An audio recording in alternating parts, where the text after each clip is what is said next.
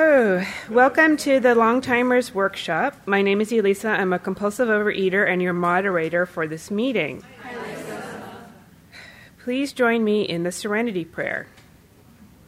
God, God grant me the serenity to accept the things I cannot change, the courage to change the things I can, and the wisdom to know the difference. Okay, before we get started, we ask that all cell phones or electronic uh, devices be turned off. We remind you that th- uh, this session is being taped. All speakers must sign the release form. To protect the anonymity, no photography, audio, or visual recording is allowed. The opinions expressed here today are those of the individual OA members and do not represent Region 2 or OA as a whole. The format for this session is as follows. We will have three speakers who will share their uh, who will share for 20 minutes each, followed by three minute open pitches until the end of the session. The topic for this session is long timers prospecting over the long haul. Uh, okay. The following is a reading from the 12 Steps and 12 Traditions of Overeaters Anonymous, pages uh, 21 and 20, 20 and 21. Um, at one time or another, um, since we joined OA, most of us have experienced a period of complete freedom from the obsession with food and the compulsion to overeat. For many of us, this freedom came when we took step three and turned our entire problem over to our higher power. Suddenly, we no longer thought much about food and eating. When mealtime came, we ate moderately, felt satisfied, and stopped eating. It was as if some miracle had given us a, healthy attitude about food and eating. For, however, for most of us, however, this, this reprieve didn't last forever. Gradually, food regained uh, its dominance in our thoughts. Eventually, the day came when we wanted food we didn't need, and staying away from uh, eating compulsively became more difficult for us. Did this mean we really hadn't taken step three after all? Sometimes that was the case but usually it meant the OA honeymoon was over.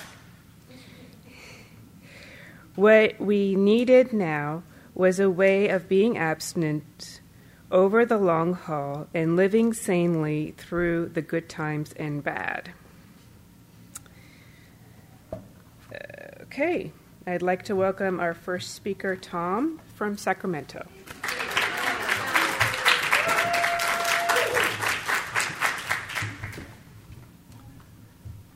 My name is Tom, and I'm a compulsive overeater. Great to be here. I'd like to thank, thank the committee for asking me to do this, as always. And, uh, you know, my story is best told by this license plate I used for many years. I don't use any longer. But it's a California license plate, and it says IOOA. And uh, I got this when I had three years of abstinence in 1992, and I used it for several years, and that just absolutely tells my story. Um, when I say I'm grateful to be here, I'm grateful to be abstinent. And um, I, well, I, might, I better do the numbers first as long timers. Uh, my first meeting was in uh, July of 1979, and my abstinent date is January 15, 1989. So I've been in the program 33 years, and I'm going to say this time I've been abstinent for, what, 23 years? I think it's 23 years to six months. And um, believe me, I'm grateful because uh, I always say I'm a good example of a bad example. You know? See, I had a disease that told me I didn't have a disease, you know? They told me, you don't really have this thing. I came in, I went to Roseville General Hospital uh, July 1979. You don't really have this thing, you know? But I went anyway, and uh, it all went over my head, you know, the, the steps and traditions. And, and uh, I just thought it was like a diet club. And I went back the next week, and I said, I would say, I lost two pounds this week, and that'd be my whole share. I'd look around real angrily, you know. and um, so uh, my first 10, 10, years in OA, I gained another 100 pounds. And uh, then I got real willing. And uh, I was in and out, in and out. So finally, I just decided in um, fall of '88, I'm here to stay. I'm not leaving. You guys can't get rid of me, even if you try. So you're stuck with me. And I've been coming back uh, since then, and, and, and abstinently since, uh, like I say, January of uh, 1989.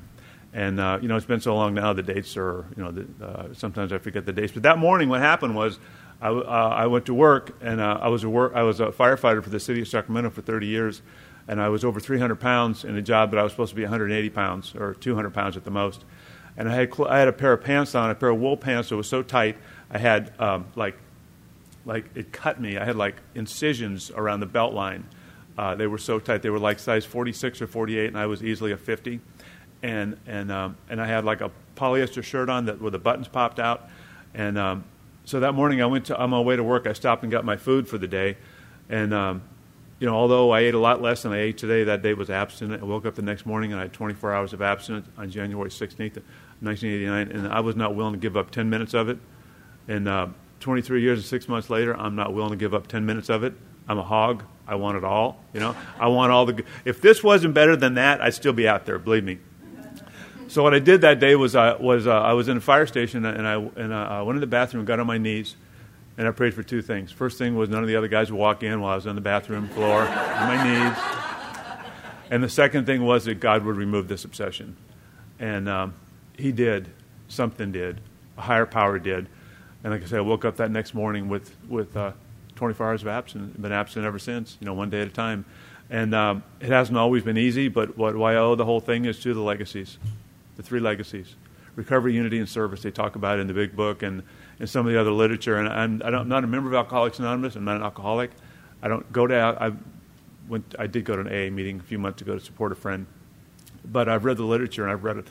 Um, uh, Dr. Bob and the good old timers pass it on, books like that. And they talk about the legacy. They talk about recovery being the steps, and unity being the traditions, and service being the concepts. And I'll tell you, with, without the three legacies, I wouldn't be. Without service, I wouldn't be here. You know, I got plugged into service real heavily early on, um, in because I knew I knew enough that in, in 1989 or 88, I knew that if I got into service, I would have to come back whether I wanted to or not, because I had too much pride and too much shame not to come back. And that's really what it was. You know, it wasn't because I was some sort of a benevolent person who wanted to help others. You know, I wanted to help me.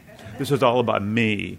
You know, I drove by. I remember driving by a Jenny Craig and seeing seeing 189.50, all the weight you could, wanted to lose. And I said, "Oh, it only costs a buck. You know, I'm going to go there." You know, so, and that's really what kept me. That's that was what my the whole matrix on the decision was 189.50 or a dollar. But the truth, but the truth was, is I know Jenny Craig wouldn't work. You know, I tried that stuff before, and and so I came back to OA, and uh, so the first service I did was. Um, I got absent on, a, I think it was a Sunday. I was at work that day. Uh, no, yeah, I, got off the next day on a Monday. I worked 24 hour shifts. So I got off on a Monday morning, and um, I think it was the next Tuesday. There was, it was Monday. I think it was Monday morning. There was a there was a meeting in Citrus Heights, which is about 15 minutes from, miles from here. And um, I went to the meeting. I met a guy that would become my sponsor, and um, I asked him the next day if he'd be my sponsor, and he said he would. And it was the first sponsor I'd ever had and because uh, again, I was going to do it my way and by myself because I didn't need any help, and uh, and so I started secretarying that meeting, and I secretaried that meeting for quite a while, and eventually I was very small meeting unfolded. But I knew that was the secret to this thing, to, for the longevity, for the long haul, was going to be in the in the, uh, the in service in um, uh, in that aspect of the of the three legacies.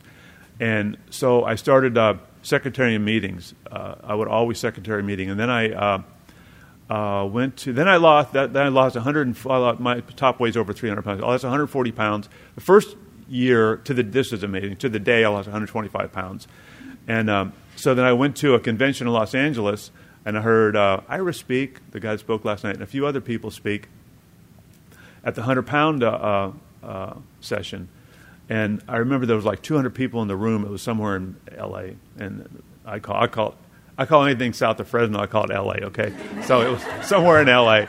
And um, so um, so they asked how many people in this room have lost 100 pounds or more. And they're like 75 people. I was like shocked because at that time, like I was, I only knew one or two people besides myself that had lost that much weight. And I thought, oh, and then they, this was, then they talked about having a hundred pounds. See, I've, I've never had an original thought my whole life. It's, oh, they got a hundred pound meeting in Los Angeles. I'm going to start one in Sacramento. So I went home, and uh, I got a meeting. I got a room, got the stuff, got a book, got a resentment, got the coffee pot, got all the stuff, ready to roll. And uh, so I start this hundred pound meeting, and uh, so I'm sitting there by myself, like, okay, who's going to come? This is a flop. And then I see a set of headlights. Got a meeting. There's two of us. Okay, there was 14 that night, 50 a few weeks later, and then over 100 for quite a while. That was a big meeting. And uh, uh, it had to move, and it's much smaller now. We had to move from the temple it was at because uh, the temple was firebombed, and uh, I went to the fire. It was like it was like my own house was on fire. It's like horrible night.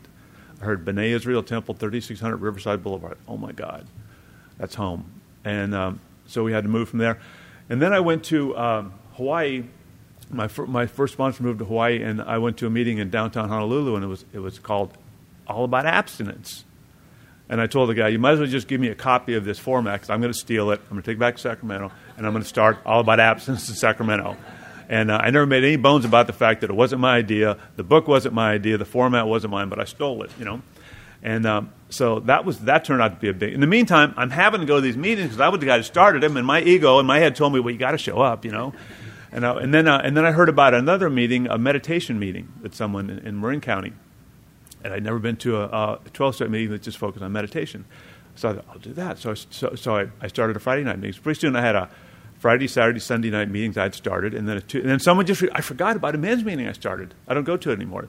Uh, a Tuesday night meeting, I, started that, and a few others. And what I'm trying to say is that service got me so plugged in, I couldn't unplug if I wanted to. You know? And then we had a we had a retreat. We had a, a, retreat center in Citrus Heights, and I went to the retreat. I couldn't stand that place. It was hot. The rooms were hot. I was so close to home. I was going home all the time. So I got some a couple suggestions for a retreat center, and I went up to the mountains, and we went to this place, and it was a religious place, and they were ve- they serve vegan food only, and that's fine because I don't eat meat or fish. Thank you. And, um, and that's, that's, but they don't serve coffee. Out of the question. This is out of the question. If I can't have coffee, this is out of the question. So uh, I, had a, I had myself and Bonnie and a few other people in the car, and we went cruising around. We found this another place that was uh, Stanford University, very expensive. We wound up in the Zephyr Point Retreat Center, Presbyterian Retreat Center. Oh my God, it was beautiful. And I said, and so I told him, could you please let us come in here? And he goes, well, once you're in, you're in, but it's hard to get in. You can come back annually, but we haven't got a spot. Then they finally said, We got a spot the third weekend of August. Can you do it? I go, Absolutely. And we've been there now for 17 or 18 years. And, and, and so, and I got plugged, real plugged into that. And what, what I'm saying is the longevity comes from the service and the steps and the, and the traditions, you know? And, and I was a little fat kid, man, in Pennsylvania. And uh, I remember watching this Leave It to Beaver show on TV, and, and by being my, my in those days the televisions were about this big, you know, and the screen was about this big, you know. I remember watching Beaver and Ward and June and and Wally, and looking over my shoulder and saying, "Man, that is not the Cleaver family back there." You know, I was not part of the Cleavers. You know, and and, uh, and so I got the food thing real early on. You know, as a, as a little kid. And uh, you know, I'm I'm also uh, adult child of an alcoholic family. I, find, I I have found out since then. You know, not there was a lot of alcoholism in my family, and, and I was and I sought refuge from the, the fear and the anxiety with food at two or three years old. You know, I was the fattest kid in every every class I was ever in. And it talks about that in the big book. You know, men and women eat essentially for the effect, effect produced by the food. It says that in the doctor's opinion. And see, what I didn't, I always thought I was enjoying the food, but I was enjoying the effect produced by the food until the food stopped working. You know, food doesn't work anymore. I talked about that in the, the reading we just we just heard. You know, it stopped working, and then I was really at a loss. You know, and I, like I say, I was in and out of OA for a long time. And I share about this this uh, one of my qualifying stories was uh, I went on this back. I, am going on a uh, I'm going to be off the grid for a month here, coming in two weeks. I'm going on a, a backpacking trip on the John Muir Trail, and I'll be off phone, everything for in the wilderness for three or four weeks. And I always share about this one story as I was on a backpacking trip uh, years ago, and stole this guy's candy bars out of his pack. I just couldn't help myself, you know. Like I couldn't help myself. You understand? You've been there. I could not help myself. I stole two candy bars out of this guy's backpack. I was humiliated. He knew I did it. I knew he did it. He never mentioned it. I go, this is beautiful. it's the kind of friend I need. So, so anyway, so he wound up marrying my ex-wife, and uh, I got, he did. I got to speed this one up now. I'm running out of time. But uh, so 15 years later, I'm with my current wife, who I met in OA and divorced in OA, and didn't find it necessary to eat, getting married, or necessary to getting divorced. We go to Santa Rosa to pick up my son. Know, they were Napa at the time. And I thought, oh, I'm going to Susan. I'm going to stop and get these candy bars and replace them for Chris. I stole off Chris 15 years ago. So I got stopped and got them, got the right candy bars, put them in my jacket pocket. I got there. Chris, by the way, remember, da, da, da, I told him the whole story. I took the candy bars out. You know what he said? They're the wrong size. so, so if you think, if you think you, when you get to step nine and you think you might have got away with it, you probably didn't. You know? you know? But I mean, since then, it's like through the steps, absolutely. The, the, the steps is the key to my personal recovery, you know? And the traditions have been the key to our joint recovery, you know? They're the ties that bind us. And it's only through understanding and application that they work and that they work for us. And then the service makes the other tri it's a triangle, you know, it's it's recovery, it's unity, and it's service, and they all work together. And thank God. Without those three, I wouldn't be here today. Thank you.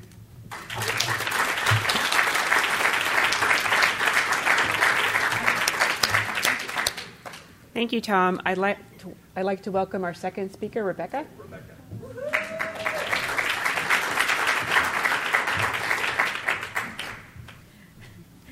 That's so funny that talk, Tom talked about stealing because I was a liar. So thieves and liars and what are you listening to this for? Um, Rebecca, compulsive overeater. You know, it's always so easy to tell your own story, but when they when they want you to do a topic, then I have to talk about not me. so to qualify, I mean, here this is a long timer. So I have 29 years. Uh, started May 12th, 1983. And uh, yeah, it's, hey, go ahead, go ahead, give it to me. you know, Tom, I got to milk it. You know, uh, I've known Ada and Tom for decades now, and uh, couldn't be more proud to be here on the podium with them because they have fabulous programs. But after a while, when I hear them speak, it sounds just like me. So he really did steal his whole talk from me. when he talked about service and success, you know, I've really come to believe that success without service, in other words, success not shared, is a failure. And I, oh, I know you hate that. Because believe me, do you think that Tom was saying that success is a joyous thrill ride of love? No, I could get so effing petty you should take a nickel off that because I just said effing if you buy the tape. But anyway, yeah, I mean, I, I can. I, it's embarrassing to say it, but I can. I think they didn't show up on time. I've got to go. Blah, blah, blah. I do it because success without service is not a success. I want to be here. I want to be of service to you. Not just because I'm so grateful. That's easy. But because, you know, selfishly, I know that without you, it's like that trailer park girl, without you, I'm nothing. That's what it reminds me of. Without you, I'm nothing. I, I am, uh, gosh, I'm a little nervous. I'm sorry. Um, I made some notes, but then of course I got them out of context. So yeah, I take my I take my program seriously, but I take I take myself lightly. That's that's my best bet. I take my program very seriously, but I, I don't think that I'm so important anymore. I can handle almost anything because of this program, because of God. My relationship with God is really rock solid. I had a God when I came in. A lot of people don't like to hear that, but I did. I had a God and I prayed to God, but like it says in the big book, it was wide, but it wasn't deep. It was like a tissue paper. It was so easily it was so fragile, so easily destroyed. I was I treated him like Santa Claus. Um, why didn't you give me that parking space? How come everybody has a good marriage but me? How you know, just a lot of whining crap. I always think he must be so glad to have me on his side. I tell him sometimes too, and I really mean this. If you would only follow my advice, things would be so much better. So we'll talk about that someday, I guess. But today, anyway, I have to follow his rule, which is to be of service to you, to abstain and to be of service to you. Really simple. Having had a spiritual re- uh, awakening as a result of these steps, it doesn't say if you do this perfectly, you're going to have a spiritual relationship. If you do it my way, no, it just says having worked these steps, you are going to have. It's a guarantee. How many guarantees do you have? But to keep it, you've got to give it away. You've got to keep going with it when I sponsor people, and I have people that I sponsor in this room, duress, I'm sure. But um, I tell them, you know, I'll, I'll, never fire you, and I never will. I pray for them every day, every day, every single person I sponsor. I, I expect them to go to meetings, uh, work the steps, and do service. There's actually a couple of other ones I put in. My car shined. my shoes. No, but and to do service. And if so I never have to fire anybody, do I? Because if they don't do those things, then basically they've they've fired me. So it makes it easy. I um, I'm a garden variety compulsive overeater, meaning that as as you shared about when you read the third step, I wake up thinking about food even still. And when I go to like a buffet, I didn't eat at this lunch today. It looked nice, but I had a, a, another plan. But I still went and looked at it. I don't know what that is. It's really sad. And I know my my sponsor told me because I was telling her I was watching c- cooking shows sometimes, you know, soft porn. but I was wa- and I watch them, you know, because I still cook I'm at home and I have a family. But I would um, it didn't bother me. It didn't make me want to eat. It really I'm serious, it didn't. But she said, you know, I think you ought to give it up because she can't do it. Well, I thought, okay, I don't want to be defiant. I gave it up. And you know what? It's better without it. It really is. I didn't make anything I ever watched. It's like watching Jack LaLanne exercise. You know, you go, Jack, you go. but, but I, ne- I never, I don't think I ever made one of those things. But it just that that, and so I didn't. I just, um, I, I like it not doing it. I like not being involved in that kind of stuff. I've been to many people's homes in this room probably, and they have big stacks of cookbooks and George Foreman grills and griddles and bacon makers and I don't know what that's. I mean, you got to wonder, you know. But that's that's sometimes who we are. Food is just the most fantastically beautiful thing I've ever seen. I mean, my God, who invented that? That is so beautiful. Uh, just like going to Tiffany's or something, but but here's the thing it doesn't have any power over me. I can appreciate it for what it is beautiful, but it doesn't, I don't, but it's not my master. You know, and that's the way it used to be. If I wanted it, I didn't know I didn't have to have it. Yes, master. So I came to OA and I got this thing. And I cannot tell you what a relief it was. I came in and I got, I, I, right away, I was so bottomed out. There was no place left for me to go. That's another thing. I had no place left to go. There was no pay and way. There was no diet guru. There was no good housekeeping magazine. There was no, nothing else. I had tried them all. And even if I didn't try them, I had that intuitive thought, this isn't going to work. And I remember one time I paid a lot of money, and my husband and I were just newly married, and there was a thing, I can talk about it now because it's out of business, but it was Schick. And they would tie you up to electrodes, and they would have you eat all your favorite foods, and you'd open your mouth and look in the mirror, and you're supposed to be all grossed out, whatever. And I, I just cried on the way home because I thought, oh, this was so much money. It was like $300. That was a lot of money then. And poor, my poor husband, he, he's going to still have a big fat wife, but less than three hundred dollars. I, I think I did. I was able to sort of white knuckle through that, and probably lost a few pounds, but I couldn't keep anything off naturally. So yeah, I just um, I, I, I, I do. I still think about food. I let's see what else do I have here. Oh, have I ever wanted to leave OA? I think that's important to address. Yes. ah. Okay, I had the pink cloud. I got absent right away. I liked you guys. I thought you would like were super duper. And then you stopped being that way. Thank you. Yeah, you stopped being so adorable. You were irritating me. You talked too much or you talked too little or you talked about boring things and I wasn't being entertained or whatever it was. I don't even know. Actually, I don't remember 29 years ago. Gosh. Um, but I remember I just didn't like it. But I didn't have any place else to go. I couldn't even. Now, at this point, because we are a billion dollar industry, there was something new. That's the one thing the big book talks about. Someday science may accomplish this, talking about alcoholism. It's not going to do it for us. They still study us and all that jazz, but we are a billion, billion, multi billion dollar industry. They're not working real hard and curing us. So there was a lot of new things. I mean, there's been a thousand things since. And so I couldn't even, rom- I didn't even pretend that that was going to work. I knew. I'd been through it so many times. In fact, some of these have revolved. They're back again.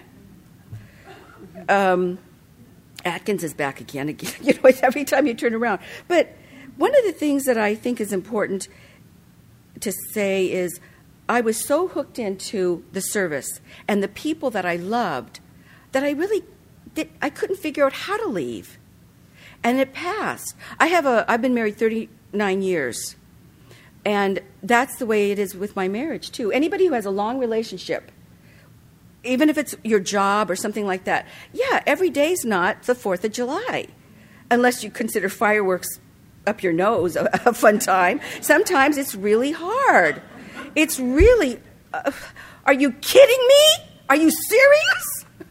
You and you know, you can say that about anything that's long and ongoing because what did I sign up for? I lived in my head since I was a little tiny girl. I lived in my head. Do you really think that when I was a little girl, I wanted to be at a podium talking to us? Are you? Yes, I was doing this. I was at a podium, but it was more like the Nobel Prize people or the Academy Award. That's what I signed up for. So, and when I had 19 years, I wanted to leave again. And this was more serious. What happened was a very primary relationship in my life was going south. It was so painful. It was so horrible. I prayed and prayed and prayed and talked and tried to take the high road. Why do we take the high road? Because the low road is so crowded. and I, I, and I, I, I couldn't believe this was happening. I just was so uh, did not want this to happen. And so instead of tearing apart that relationship or letting that relationship be destroyed, I decided to leave OA. I didn't get that for a long time. I really didn't get it. I wanted to tear it out. It's like tearing out the best part of me to leave you. But that's what I wanted to do. I wanted to, and I actually talked to all my sponsees and I said, I'm getting out, I'm leaving. And they said, I have somebody in the room that did this. They said, okay, but I just need to give you my writing. and I stayed because what am I going to do? You know, send her down the river? Yes, I've been disenchanted. I'm not saying this to be negative. I'm saying this because it's a long relationship. It ebbs and flows. I've always been grateful for OA. I've always been grateful. But I've had those moments where I've thought, you belong there. I'm moving on. it's just ego. I never have left. Never. I've never, ever left. You meet a lot of people that come and go and come and go. I couldn't have done it. That's exhausting. Every time you come in, you have to tell people, yeah, I'm back again. So I think that's about all I have to share right now, but you'll hear me the rest of your life. Lucky, lucky, lucky you. Oh, I did want to share this. Scientists have studied uh, people. Of course, they've been doing this since caveman, and they've they've decided that everybody, everybody in this room, and everybody in the world changes every ten years. Sometimes in a big way and sometimes in a small way, but everybody changes every 10 years, and they've decided that they change because of the books they read and the people they hang around with. And I, am a compulsive overreader. I read everything. I, uh, I love to read, you know, because it's an escape. But the, the most important books I've read are all my OA literature over and over again. And I've hung out with you. And so you've changed me. And I know you've changed me for the better. You might disagree. no, I, I am free because of you and there's nothing you could ask me to do that I wouldn't do. I'm free because of you and because of OA. The 12 steps. You're never bored if you're working the steps, by the way, because you're getting a master's degree in yourself. So I thank you for asking me to share, and thank you for your service, and I can't wait to hear Ida. And thank you, Tom. You're wonderful.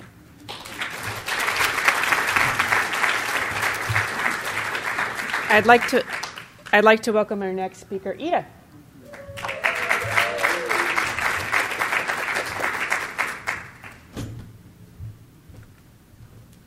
My name is Ida. I'm a compulsive overeater.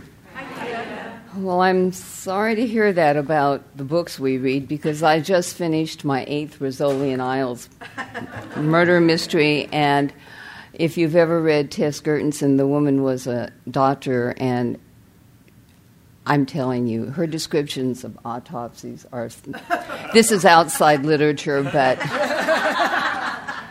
And my husband is just, you know, I look like such a lady, don't I? I'm some, you know. But I, uh, murder mysteries are my favorite, you know, and I'm putting all of this in my head, so be careful. Anyhow, on April 16th, 1975, I called Overeaters Anonymous. And nobody answered. It was 7 o'clock at night, and this was, I am so old, it was before answering machines.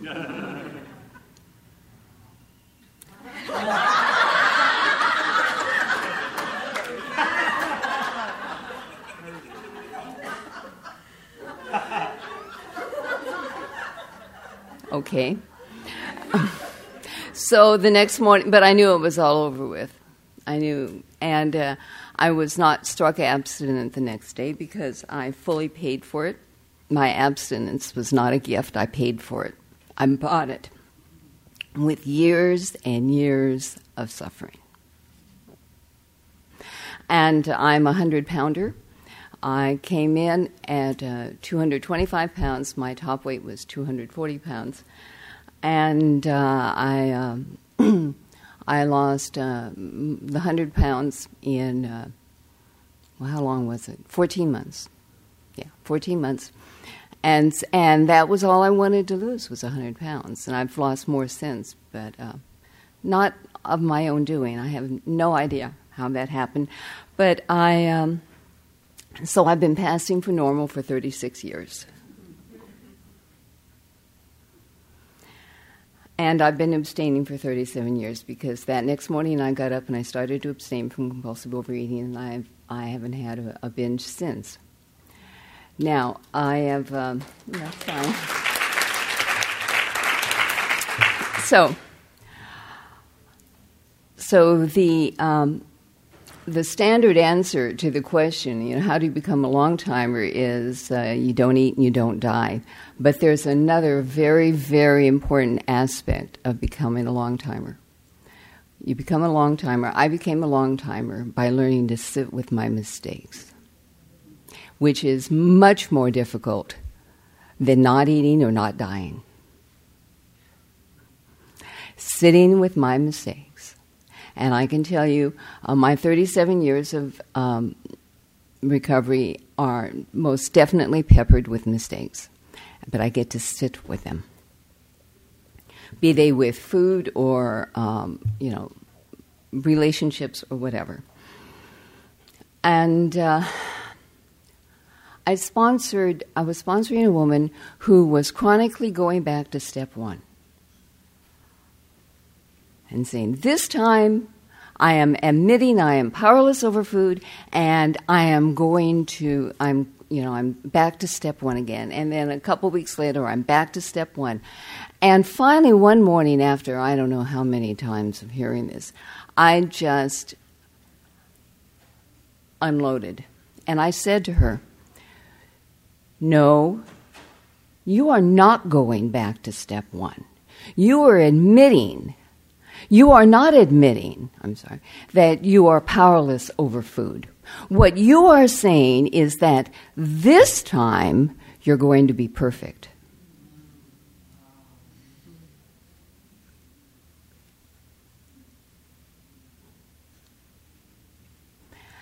And we, we talk about um, spiritual progress rather than spiritual perfect, perfection.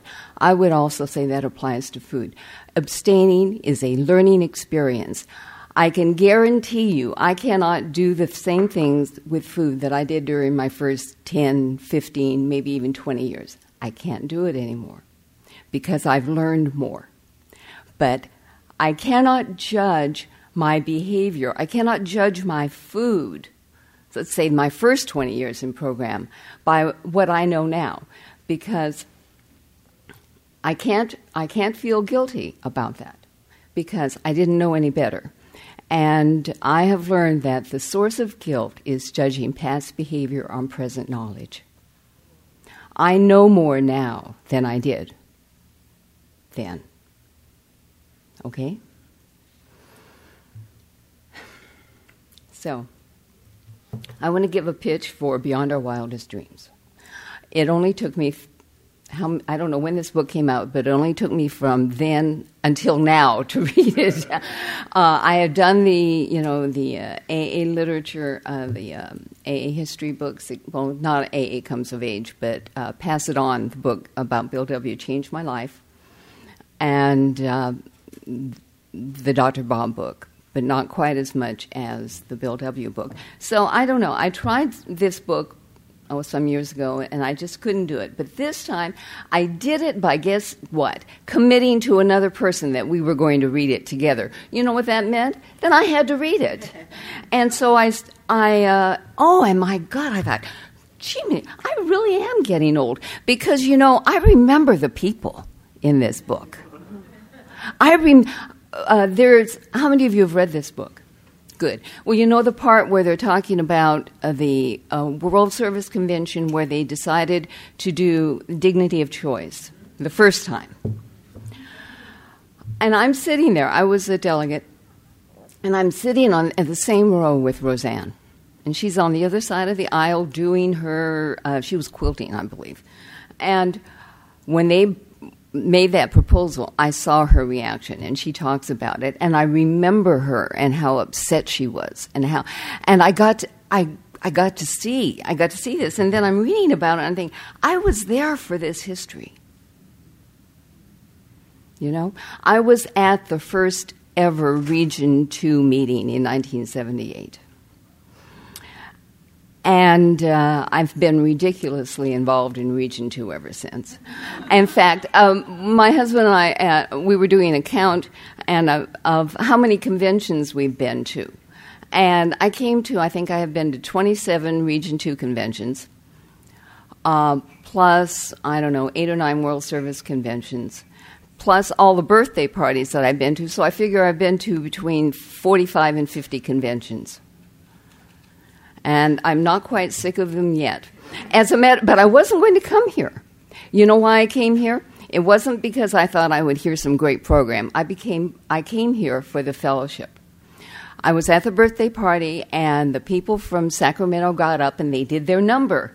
And I was watching them thinking, how can I not go to Sacramento and be with these whacked out people? I, there are so many people in this area that I dearly love. And so I, I volunteered for registration and I sat it, I spent practically all of my waking hours at the registration table because I wanted to see all of you coming in. I came here for the fellowship because I, I no longer fear binging. That is not the same thing as saying I know for sure or I'm cocky about it or anything like that. I have enough confidence in the program of recovery that we have here. And I have enough confidence in my recovery to believe that um, that uh, I can abstain. That I can abstain. So I watched all these wonderful people came in, come in, so I, but I, John and I drove up. I live in uh, the Los Angeles area, and uh, we were getting out of the car in the parking lot, and I was going to get out my driver's license and my credit card to check in. Right? I reach into my purse. My card folder is not there. I'm 500 miles away from home, and I have no identification whatsoever. No credit cards, no driver's license, nothing except my car registration, which doesn't have my picture on it. And I think, okay, we'll just put it on John's card because this is the first time that I've left my stuff at home.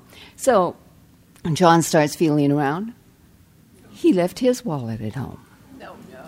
We have no no identification. Luckily, I had separated my money from the credit cards. We come to the desk, and the first thing they ask for is your picture ID, right? And I said, I don't have it. And then she turns to John, and he doesn't have it either. And she goes, then they, she goes and gets the manager. Sorry, you can't stay here without a picture ID. And, I, and a credit card to cover your expenses. And I go, Well, what if we pay cash? And she goes, Okay, so we bop down to the bank. And for whatever reason, John had his checkbook with him. We, he didn't, you know, his, and a bank statement, go figure but I was never so thankful that he did. So we go down to the bank, and they're casing us up and down. Our bank gives us money. We come back, they will not take our money without an ID. About this time, I started to turn around and leave. And, but I wanted to say to them first, you don't understand. I am a member of a 12 step program and I can't lie. If I lie, I will get fat. now, I'm sure they would have understood this. then, you know, somebody pointed out that if I had told them that, they definitely would not have wanted me in the. But it was it was, you know, it's the truth. I have to live a program of honesty, otherwise, I will get fat. So, what happened? Uh, people were having the rehearsal for the uh, the the show last night. And so I thought, somebody is going to show up who knows me. There's got to be somebody in the program, in the play, that knows me.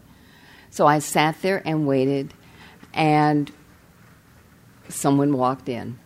And they took his word for who I was. so you see, more I owe more than just my life to the fellowship of Overeaters Anonymous. I owe my room. I owe the fact that I can be here. And uh, so we've had, we've had a really, I've had a really great time.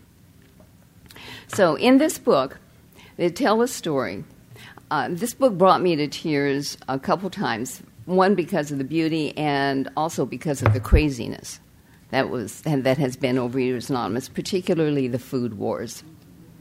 Seriously, folks, I find it highly ironic that we here, we are here because of an eating disorder, and so many of us are still looking for recovery in a perfect food plan.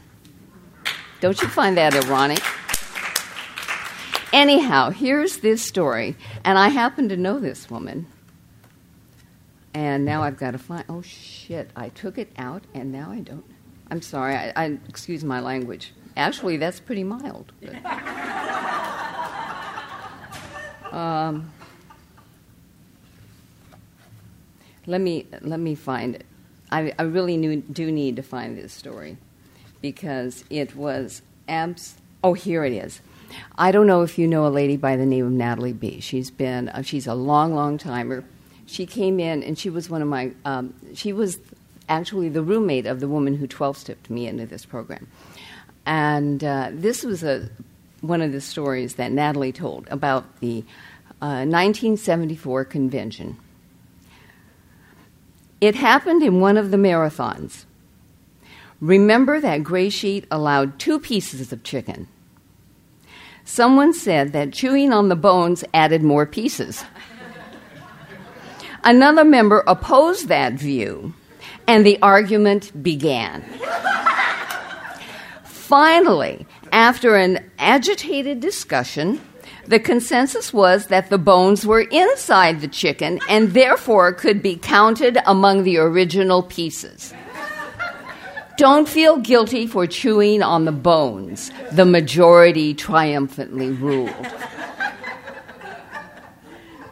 Now, um, what I want to know is if I swallow them, if that makes it. I almost cried when I read this because this is the kind of crap I've been putting up with for 37 years.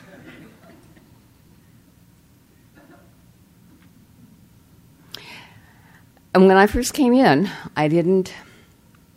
I didn't uh, talk about how I ate because the divisions in Southern California were still very much there. There were the moderate mealers and the, the gray sheeters, and I wasn't doing either. And so I kept my mouth shut for a really long time. Uh, I was uh, I was a weigher and measurer from day one because I knew I had to know how much I was eating. But I never have been a sugar and flour abstainer. And so I've had people smartassly ask me, "Oh, so you weigh your you measure your ice cream?" And I said, "No, I weigh it." And that just freaks some people out. But I weigh everything I eat. The, about, the only thing I don't weigh is cucumber and celery and lettuce. And measuring was not precise enough. I had to weigh it. Okay. So, uh, how did I get off on that? Okay, so I've had, so I, I kept it, oh, and I also counted calories. And, uh, and people would, um, I would go to a meeting and they would, I would hear it read, we are not a calorie clubs, and I'm going. I would go home and count calories. Well, then I found out that that's what they were doing at the beginning, and that's what Roseanne was doing before. You know, and uh, and it has absolutely worked for me, and that is all that counts. Uh, my now there's this thing going around about having to define a bottom line abstinence what's your bottom line? What do you what if you do this, you know, if what if you're not abstaining? I refused to write a bottom line abstinence. It's like daring me to do it. And what uh, all I know about the past 37 years years is that I have not done anything so horrendously wrong that I need to punish myself so drastically as to denying that I'm abstaining from compulsive overeating. If that is not good enough for you, I'm not sorry, but it is good enough for me, and that's that. And I hope, uh, and and you see here, so I don't have a bottom line, but in my daily practice, I continue to weigh and measure my food, and I monitor my food and uh, that that is what is working for me. I don't. Nobody that I sponsor eats like I do. I don't care how they're eating as long as they're abstaining and they're either at a normal weight or working towards it. I adhere to the OA definition of abstinence. Okay, and if it's good and it's good enough for me. So. Um, I also need to come. Uh, to tell people also that I came into program uh, without a higher power. The group became my higher power. I started to believe in God. I prayed on my knees for 25 years, and then uh, one day I, I thought, you know what? I don't know what I'm doing here. Why am I doing this? And I got up and I uh, haven't been on my knees since. And about oh, 11 11, 12 years ago, I finally admitted from the podium that I'm an atheist. So, if you're using step three as an excuse, look at me. Okay? Not believing in God is not an excuse for not abstaining and not and there's a great story in the fourth edition of the big book about this the guy says you know believing or not believing has not been a, um, a hindrance to my spiritual experience i have had a huge spiritual experience in this program and uh, and so i just need to tell you that too because that's part of my truth now part, one of the quotes, Julie, am I almost done? Oh crap! Uh, there is uh, there was one quote that is just totally wonderful uh, from um, uh, something Roseanne wrote, and it's on page 206 of uh, this book. It says, "Remember, you are not alone." We are all with you all the time, even though you may feel lonely and far away from other groups. We in OA have suffered as you have. We have been helped by many powers outside ourselves, and we have been shown a new way to live. We say in all sincerity, Come with us and let us show you the way. And as we reach out to you, we truly hope that you will take heart and put your hand in ours. Yesterday, when I was at um, the registration table, the first of the newcomers came in. And that was just such a thrill. And today I was talking to one of them, and she was at the show last night. And she said, You know, what impressed me more than anything else in that room was the love you guys have for each other. She knows nothing of the 12 steps. She has not read a word of the big book, but she has read us. And we have changed that woman's life forever. And it wasn't the words in the book, it's the love we have for each other. Thank you.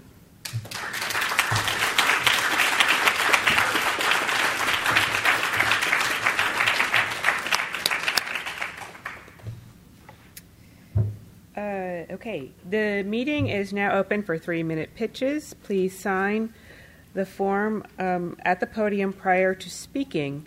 We ask that you limit your shares to three minutes and confi- confine your share to your experience, strength, and hope on the topic discussed today. This session ends at 2:15. Who would like to speak?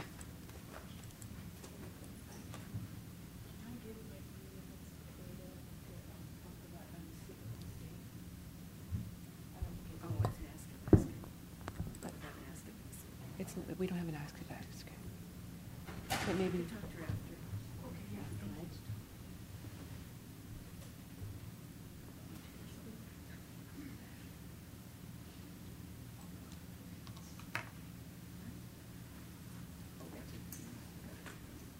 Hello, my name's Carol Ann. I'm recovering and grateful and abstaining compulsive overeater. And I wasn't going to speak. I thought, well, maybe I'll wait maybe till next year. I live in Oregon. I was visiting my daughter in Chico and I ended up here. And I think I'm going to cry, but I wasn't going to talk till I heard Ida. And she doesn't know this, but I was one of those people in Southern California. I used to sit, I didn't remember Hilda, used to stuff envelopes with Roseanne, and you know, and we didn't like the moderate mealers. We were the sheet people, and we didn't. We called them the Fat Serenity Group. So there was a lot of. Um, I'm just telling you this because it's kind of interesting the history. And so we started our own. Uh, do you remember Southern Oregon? When the Southern Oregon Intergroup started down there, we started our own group so that we could kind of run it how we wanted to run it. And um, there was an opening for a position of somebody to work there. And um, I was 24 when I started in OA That was 1967, I think. And I prayed to God that He would find somebody to fill it because I didn't really, it looked like an interesting job, but I didn't really want to do it. And every month there would be nobody showed up that wanted this job working part time. And anyway, I was working full time. I had two kids. I'd gotten divorced. And for some reason, I ended up at that job because nobody else took it. And I felt like God said, okay, take it. I went twice as far to work every day and worked half as, you know, worked half the day, making less money. But anyway, because of that, it changed my life. And I won't go into that whole thing. But I did want to share that um, uh, I, when I lost my weight, I made a joke. I used to say, I came in this program when I was 201. And I made a joke that, oh, just my luck, I'll get either pregnant or hit by a car. And, uh, well, you know, when you say things like that, it, a lot of times it happens. anyway, I ended up having two more children. I moved away from Southern California.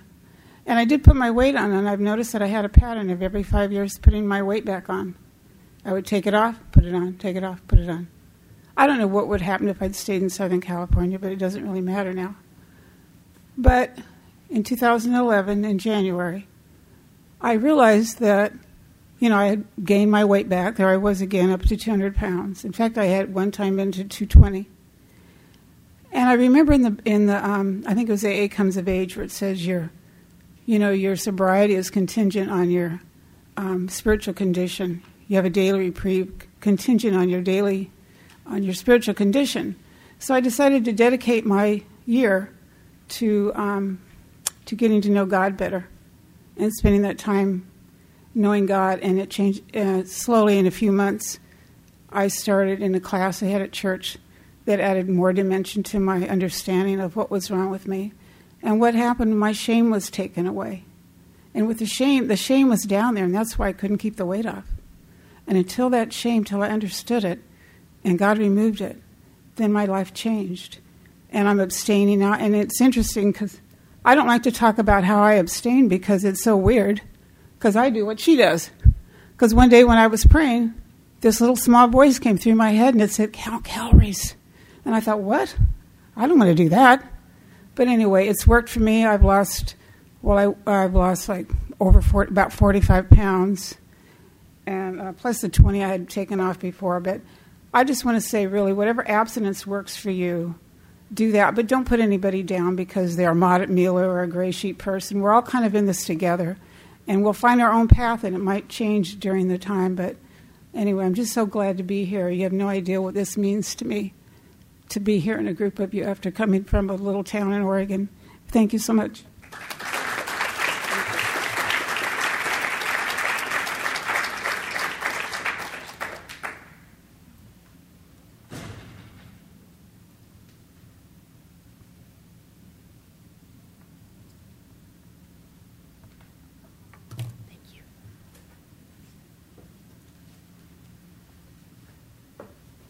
Hi, my name's Ian. I'm a gratefully recovering compulsive overeater.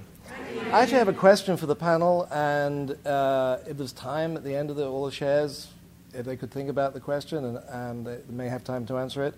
And that is, uh, I've been in program now for 26 years, and when I joined, it was new and wonderful and strange and foreign and exciting and all the rest of it. Uh, and over the years, it's become rather plain, and I've got rather blase about the program, and I've started taking shortcuts. So the question I have is, what do the panel panelists do to keep the program fresh?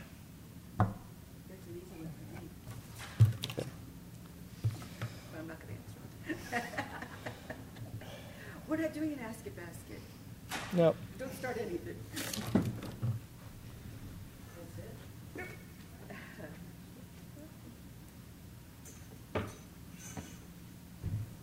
My name is Lorraine, and I'm a recovering compulsive overeater. Oh boy, um, I joined OA in uh, 1973. That was 39 years ago. Uh, I was about 24 years old, and when I first came in, I was well one of the really rigid people.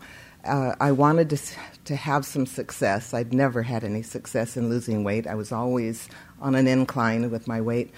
And so I just wanted somebody to tell me what to eat and how many times to chew it, and I would, you know, hopefully have some weight loss. And I did. I started losing weight right away, and I remember fitting into that first dress that I thought, oh my gosh, this is a miracle. And so I did that for a lot of years. Uh, and when I finally got to maintenance, which I've been uh, abstaining for about, it's probably been longer, but you know, I'm really hard on myself. So I, I know I've been really clean abstinence about the past 15 years, but I haven't had sugar for even longer than that. But um, you know, my my bottom line. I've never heard of anybody talk about a bottom line abstinence. I, uh, my bottom line is I don't eat over my feelings. You know, if I eat, if I start eating over my feelings, that's going in the wrong direction for me. You know, but. Uh, um, I, I live. I started OA here in Sacramento, and now I live in Yuma, Arizona. I mean, it's very remote. We're out in the middle of the desert. Um, there are not a lot of meetings there, and like during the summertime right now, there may be two. Well, we had a big meeting last a couple of weeks ago. We have a like a Tuesday night meeting and then a noon meeting on Thursday. And the noon meeting had like five people. I mean, that's a big meeting for us during the summer. You, we've gone through summers where there was another girl and myself waiting and waiting for, and we're you know trying to attract newcomers and. Uh, during the winter time, the population like doubles in size, so we get people from all over the country uh, coming to meetings, and, and we have really good meetings. You meet people from all over, but you know, really being out there so isolated. I know I was going to a lot of phone meetings for a while, but I'm not doing that right now.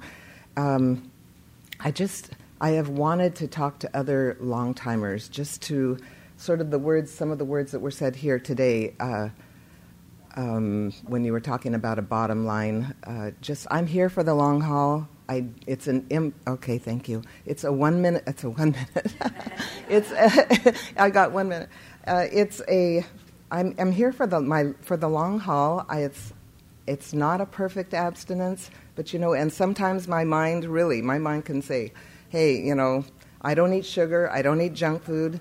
Um, but you know what? I can. I did it so rigidly, black and white, for so long that now I just think, okay, Lorraine, lighten up. You know, I mean, certainly I'm not going to go back to eating the junk food or anything, but you know, it, you're not a perfect person. I, I, can think shades of gray now, but you know, it would help to talk to some people, you know, that uh, are doing what I'm doing, and yeah, this is normal.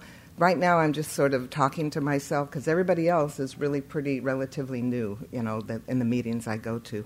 So anyway, I just wanted to put it out there, and I really I amaze myself because through the many years that I came to OA, I never jumped up and talked. I just it I never did. I just felt too uncomfortable, and I think I think I've done it three times this time, and I think thank you God.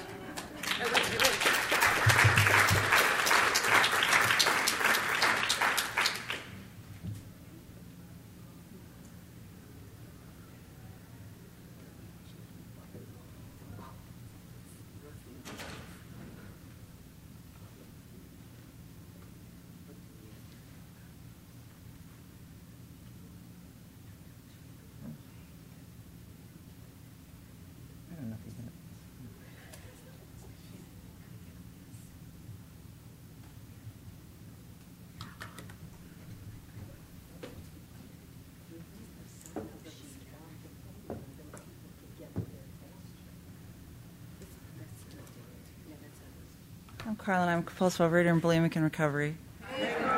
This is the best panel I have ever heard.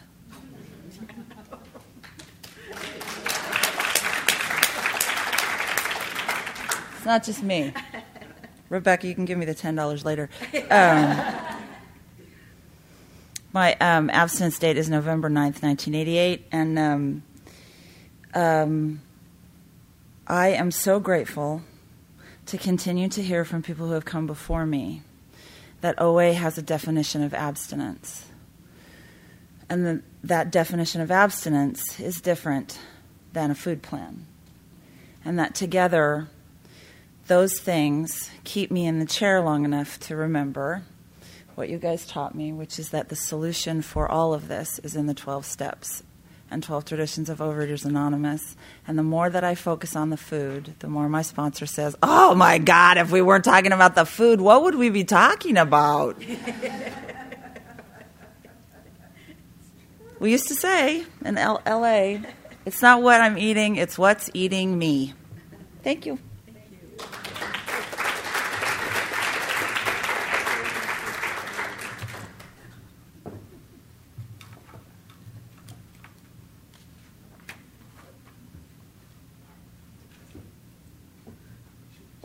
What am I supposed to sign to?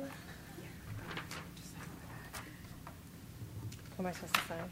Just my name? Okay. Hi, my name is Amelia, and I'm a compulsive overeater. Um, yeah, I've never spoken at one of these things before, so I'm going to focus on my writing. Um, thank you so much for your guys' uh, speech. I got so much uh, out of each one. I'm so nervous, my heart is racing. Um, crying already. Okay, sorry. Uh, I mean, I feel like a new old timer um, because I only have I've been in program nine years. I have eight years of abstinence, uh, so I don't have this double digits yet. But I do find that in like in my home group meeting, I'm you know they do this the thing like we celebrate lengths of abstinence, and I'm always the, the longest timer in my meetings now, and so I always kind of feel a little alone. So it's really great for me to hear all these people with double digits. I'm like, oh wow, you guys are out there. You know, we always say that over ten years, we're like, we know you're out there, and I'm glad that you're here.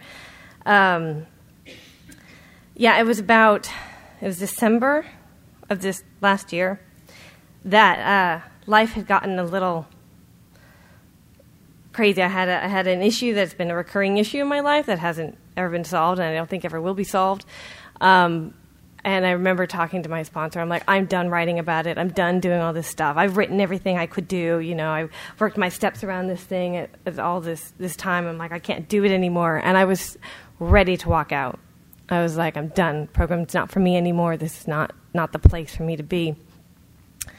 And um, but I was really grateful for having a friend in program that my commitment was to take him home at the end of the meeting because he doesn't have a car.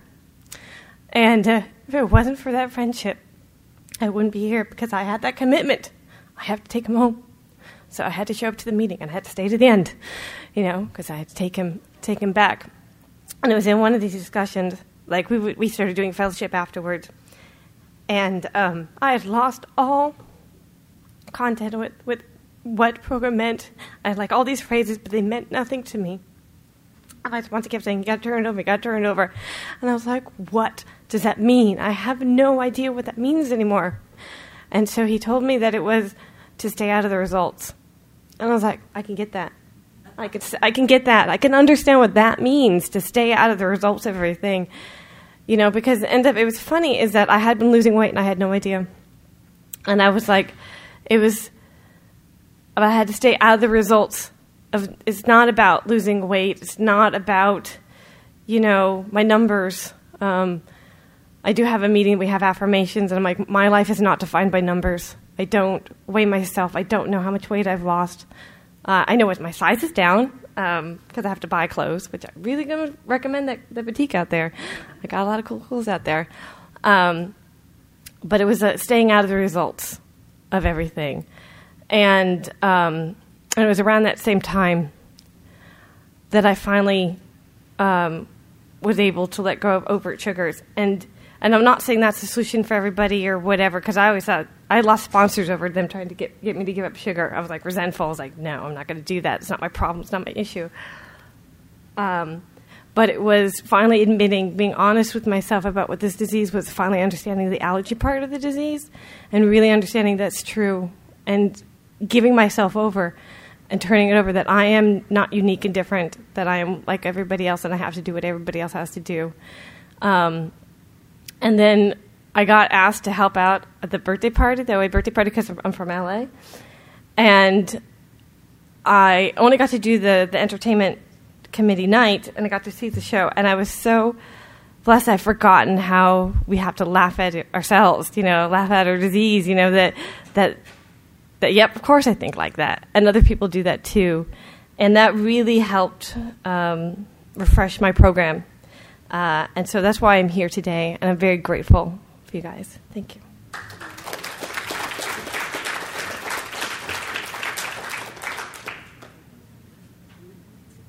Hi, everybody. I'm Judy. I'm a compulsive overeater. Hi, Judy. I'll say that for the mic. I'm Judy. I'm a compulsive overeater. Hi, Judy. And thank you, thank you to the panel.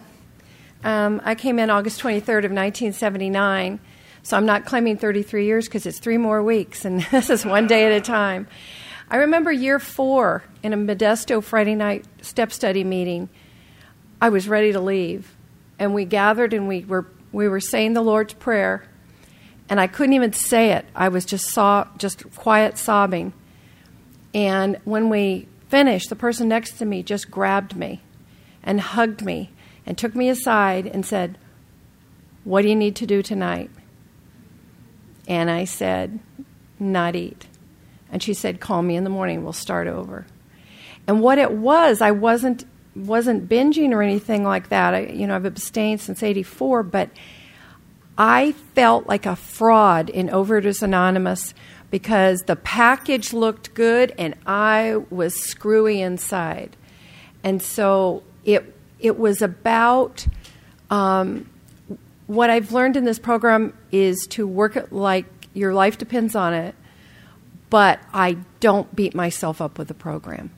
I just will, you know, we all have the grace to do it the way we want and let my sponsees do it the way they want. And how do I jazz up my program?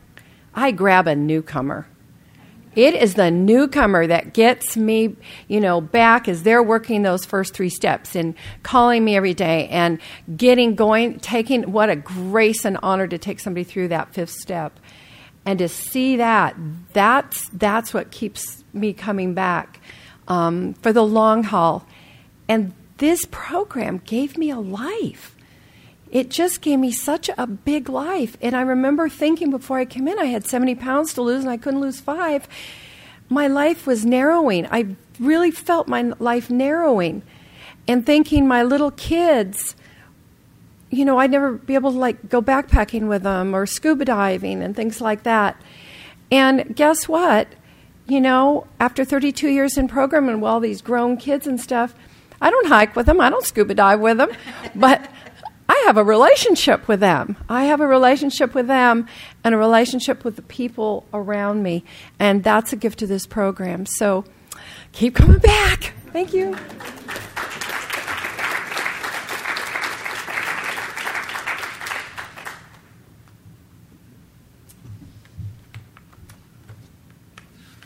All right. That is all the time we have for sharing. It is now time to close the session. Let's thank our speakers and all who.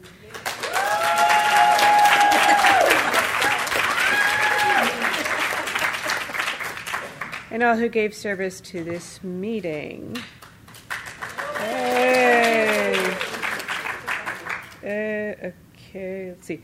Oh, um, if you've enjoyed this workshop, we encourage you to stop by the tapes table in order to order copies of this session or any other sessions. All workshops and main speaker events are recorded and are available on CD or as electronic download. Uh, please join me as we close with the third step prayer that you'll find on uh, page 8 of your program.